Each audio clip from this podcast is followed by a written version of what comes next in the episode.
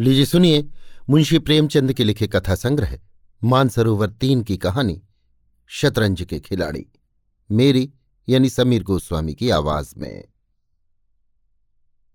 वाजिद अली शाह का समय था।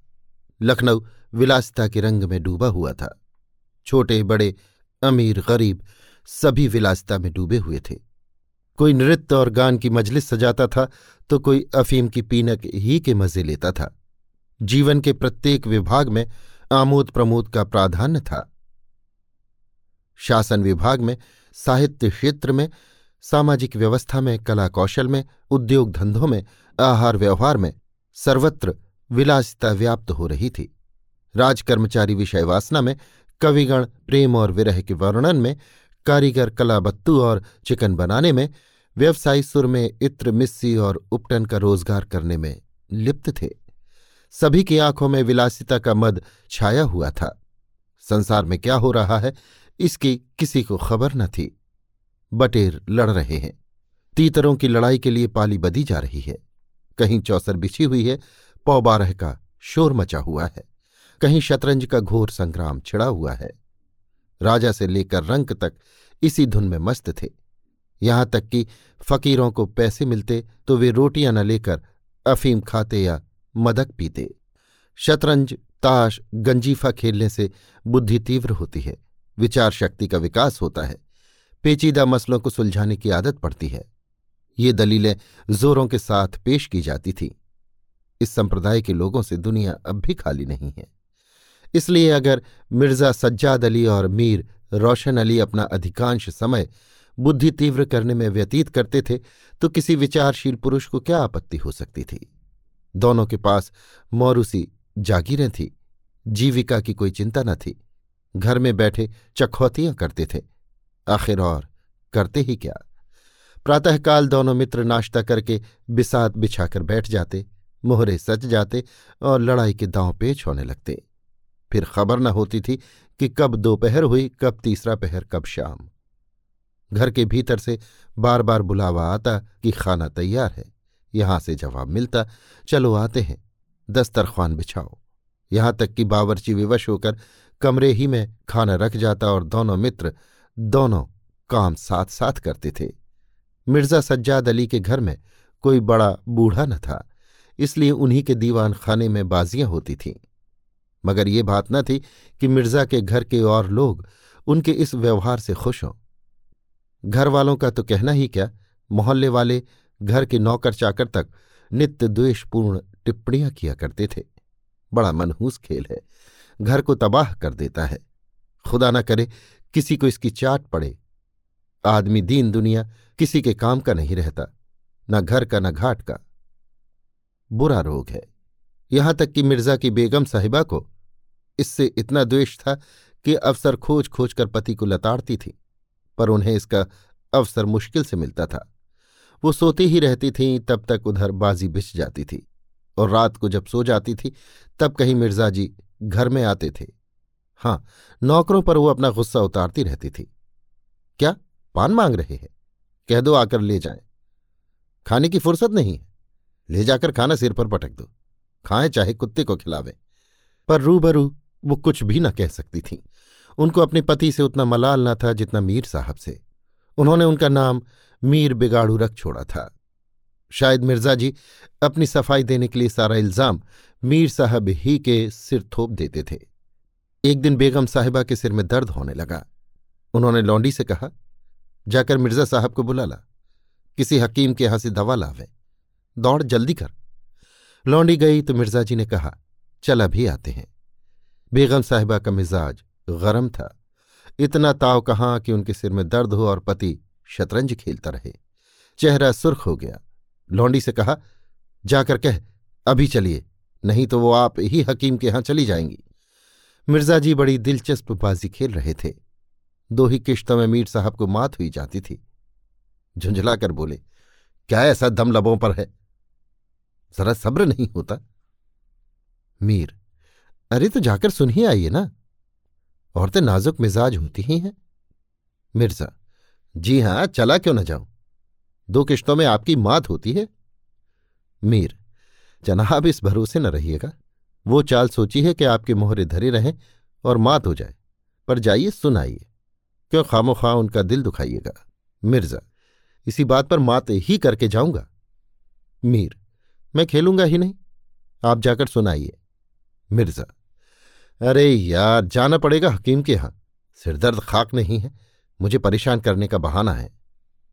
मीर, कुछ भी हो, उनकी खातिर तो करनी ही पड़ेगी। मिर्ज़ा अच्छा एक चाल और चल लूँ। मीर, हरगिज नहीं। जब तक आप सुनना आवेंगे, मैं मुहरे में हाथ ही न लगाऊँगा। मिर्ज़ा साहब मजबूर होकर अंदर गए तो बेगम साहिबा ने त्योरियाँ बदलकर, लेकिन कराहते हुए कहा तुम्हें निगोड़ी शतरंज इतनी प्यारी है, चाहे कोई मर ही जाए, पर उठने का नाम नहीं लेते? नौज कोई तुम जैसा आदमी हो। मिर्ज़ा, क्या कहूँ मीर साहब मानते ही ना थे? बड़ी मुश्किल से पीछा छोड़ाकर आया हूँ। बेगम, क्या जैसे वो खुद निखट्टू है, वैसे ही सबको समझते हैं। उनके भी तो बाल बच्चे हैं। ये सबका सफाया कर डाला। मिर्ज़ा, बड़ा लती आदमी है। जब आ जाता है तो मजबूर होकर मुझे भी खेलना ही पड़ता है। बेगम, दुत्कार क्यों नहीं देते? मिर्ज़ा, बराबर के आदमी हैं। उम्र में, दर्जे में मुझसे दो अंगुल ऊँचे। मुलाहिजा करना ही पड़ता है। बेगम तो मैं ही दुत्कारे देती हूँ। नाराज़ हो जाएँगे, हो जाए। कौन किसी की रोटियाँ चला देता है? रानी रूठेंगी, अपना सुहाग लेंगी हिरिया, जब बाहर से शतरंज उठाला। मीर साहब से कहना, मियाँ, अब न खेलेंगे। आप तशरीफ़ ले जाइए। मिर्ज़ा हाँ हाँ कहीं ऐसा गजब भी ना करना। जलील कराना चाहती हो क्या? ठहर हिरिया कहाँ जाती है? बेगम, जाने क्यों नहीं देते? मेरा ही खून पिए, जो उसे रोके। अच्छा उसे रोका, मुझे रोको तो जानू। ये कहकर बेगम साहिबा झल्लाई हुई दीवान खाने की तरफ़ चली। मिर्ज़ा बेचारे का रंग उड़ गया। बीबी की मिन्नतें करने लगे। खुदा के लिए तुम्हें हज़रत हुसैन की कसम है, मेरी ही मैयत देखे, जो उधर जाए। लेकिन बेगम ने एक न मानी। दीवान खाने के द्वार तक गई, पर एकाएक पर पुरुष के सामने जाते हुए पाँव बंध से गए।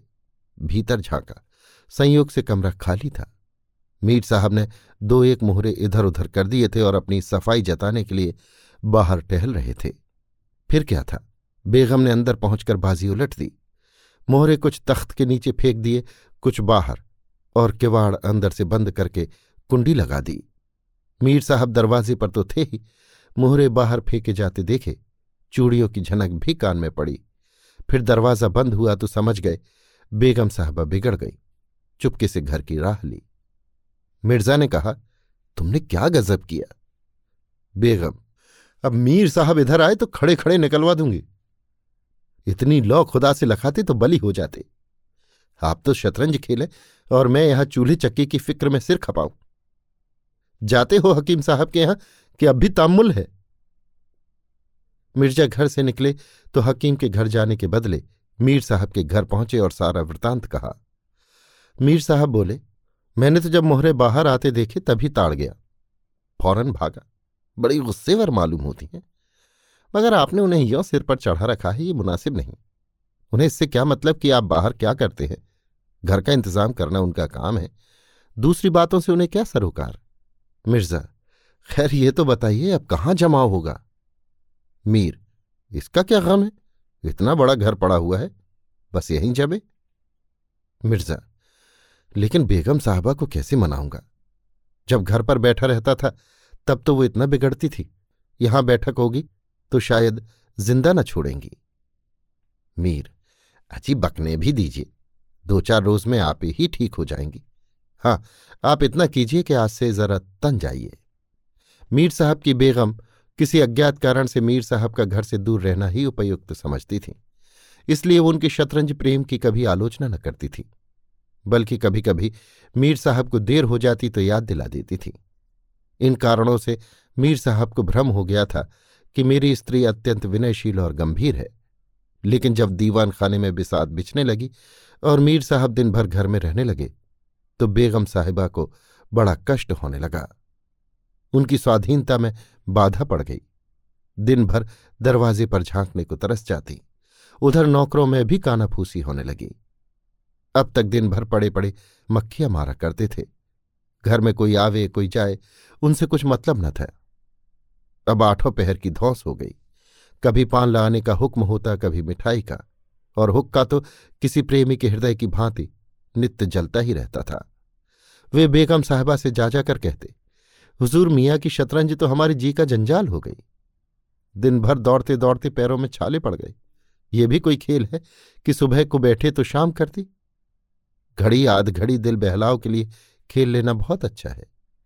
खैर, हमें तो कोई शिकायत नहीं, हुजूर के गुलाम हैं, जो हुक्म होगा, बजा ही लावेंगे। मगर ये खेल मनहूस है। इसका खेलने वाला कभी पनपता नहीं।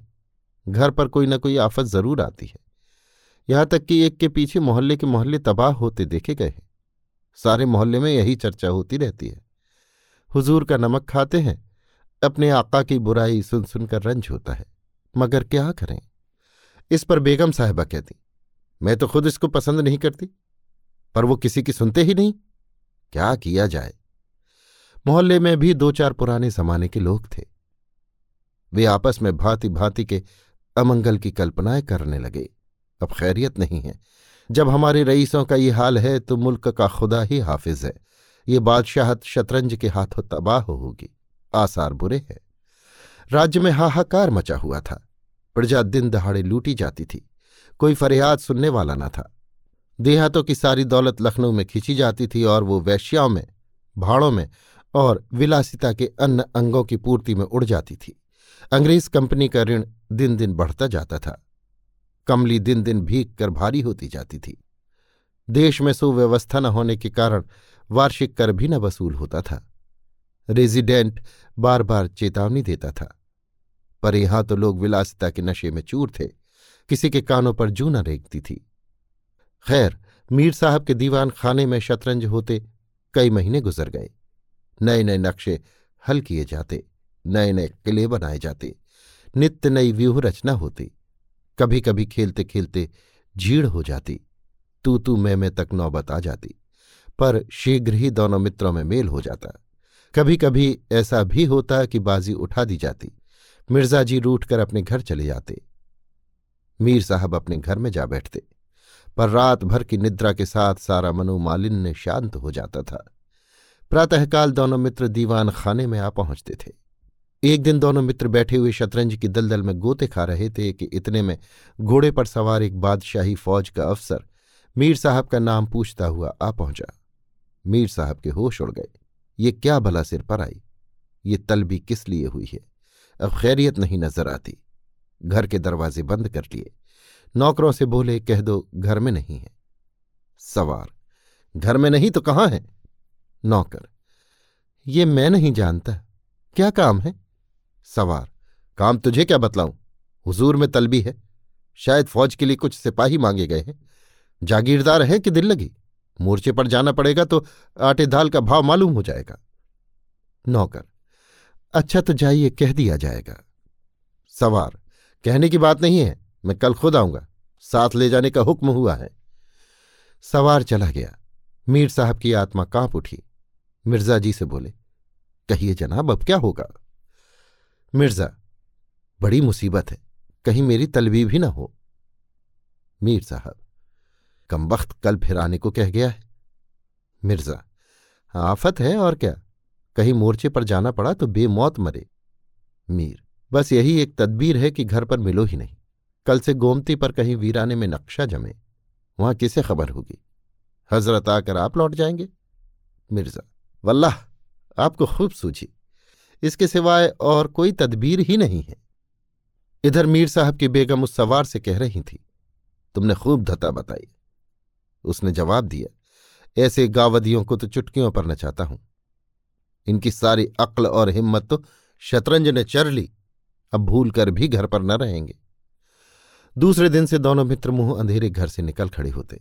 बगल में एक छोटी सी दरी दबाए, डिब्बे में गिलोरियाँ भरे गोमती पार की एक पुरानी वीरान मस्जिद में चले जाते, जिसे शायद नवाब आसफुद्दौला ने बनवाया था। रास्ते में तंबाकू, चिलम और मदरिया ले लेते और मस्जिद में पहुँच दरी बिछा, हुक्का भरकर शतरंज खेलने बैठ जाते थे। फिर उन्हें दीन दुनिया की फ़िक्र न रहती थी। किश्त, शह आदि दो एक शब्दों के सिवा उनके मुँह से और कोई वाक्य नहीं निकलता था। कोई योगी भी समाधि में इतना एकाग्र न होता होगा। दोपहर को जब भूख मालूम होती तो दोनों मित्र किसी नानबाई की दुकान पर जाकर खाना खाते और एक चिलम हुक्का पीकर फिर संग्राम क्षेत्र में डट जाते।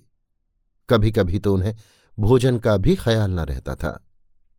इधर देश की राजनीतिक दशा भयंकर होती जा रही थी। कंपनी की फौजें लखनऊ की तरफ़ बढ़ी चली आती थी।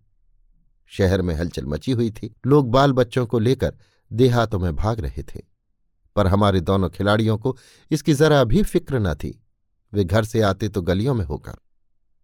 डर था कि कहीं किसी बादशाही मुलाजिम की निगाह न पड़ जाए, नहीं तो बेगार में पकड़ जाए। हज़ारों रुपए सालाना की जागीर मुफ़्त ही हजम करना चाहते थे। एक दिन दोनों मित्र मस्जिद के खंडहर में बैठे हुए शतरंज खेल रहे थे। मिर्ज़ा की बाजी कुछ कमज़ोर थी। मीर साहब उन्हें किश्त पर किश्त दे रहे थे।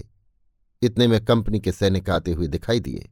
ये गोरों की फौज थी, जो लखनऊ पर अधिकार जमाने के लिए आ रही थी। मीर साहब बोले, अंग्रेज़ी फौज आ रही है? खुदा खैर करे।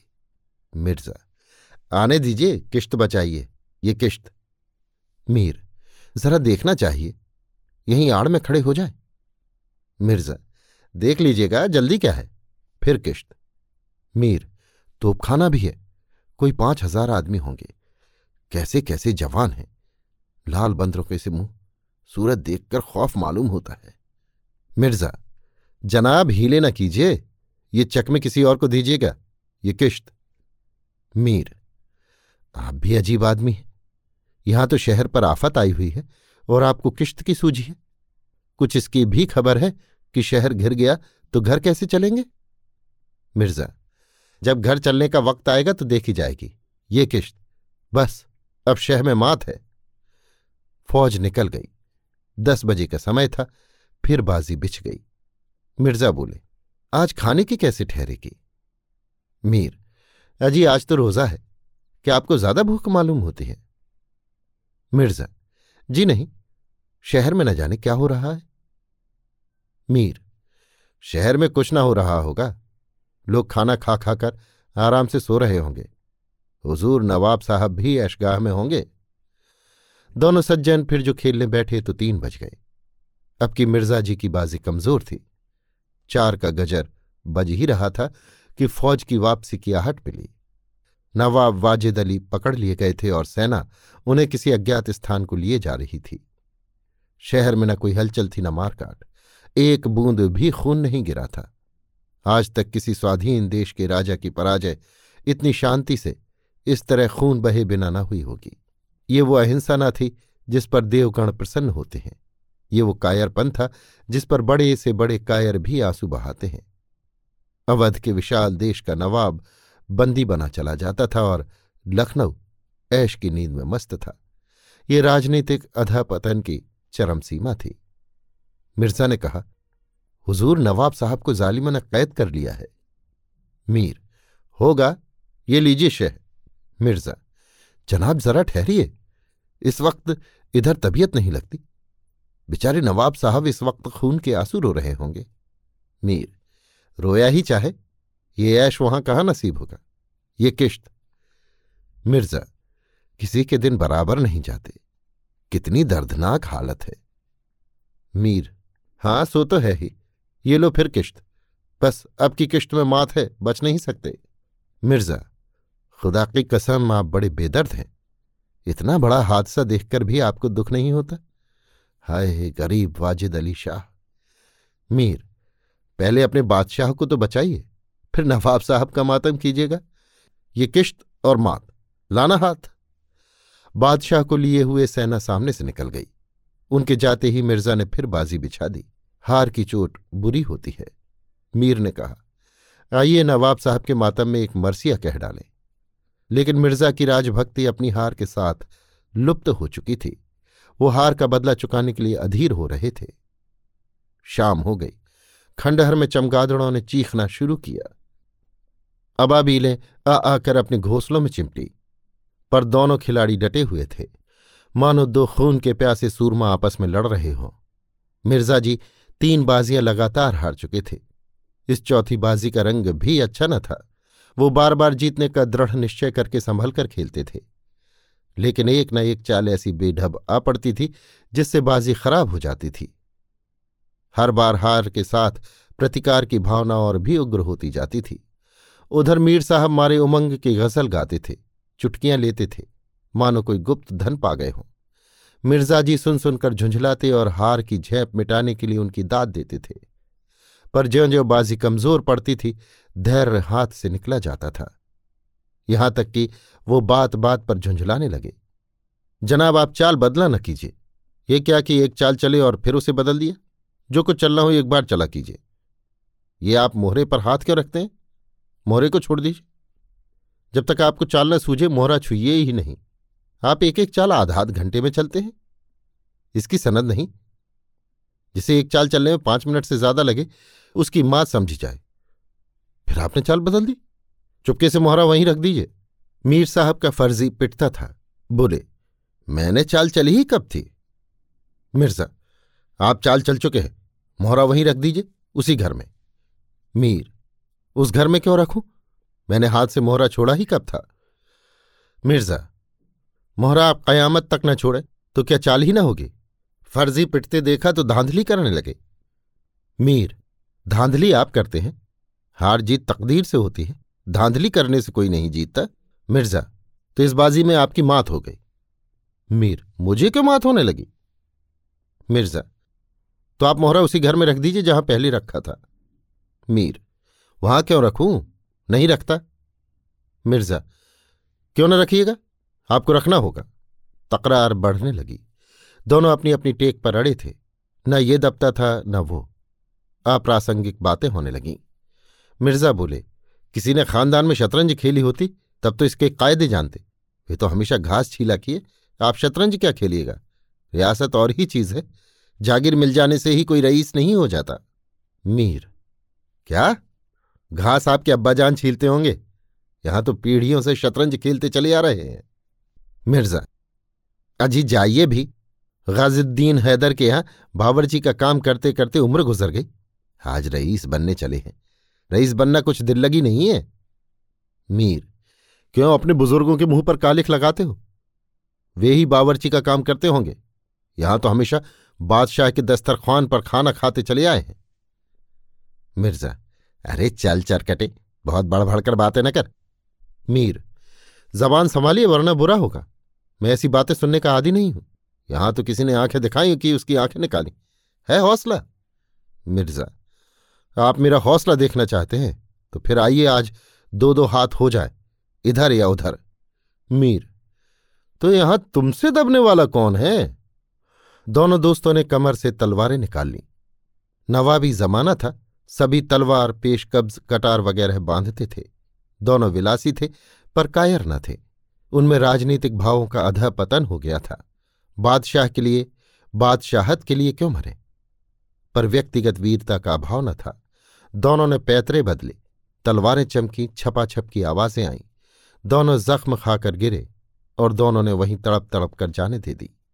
अपने बादशाह के लिए, जिनकी आँखों से एक बूंद आँसू न निकला, उन्हीं दोनों प्राणियों ने शतरंज के वज़ीर की रक्षा में प्राण दे दिए। अंधेरा हो चला था। बाजी बिछी हुई थी। दोनों बादशाह अपने अपने सिंहासनों पर बैठे हुए, मानो इन दोनों वीरों की मृत्यु पर रो रहे थे। चारों तरफ़ सन्नाटा छाया हुआ था।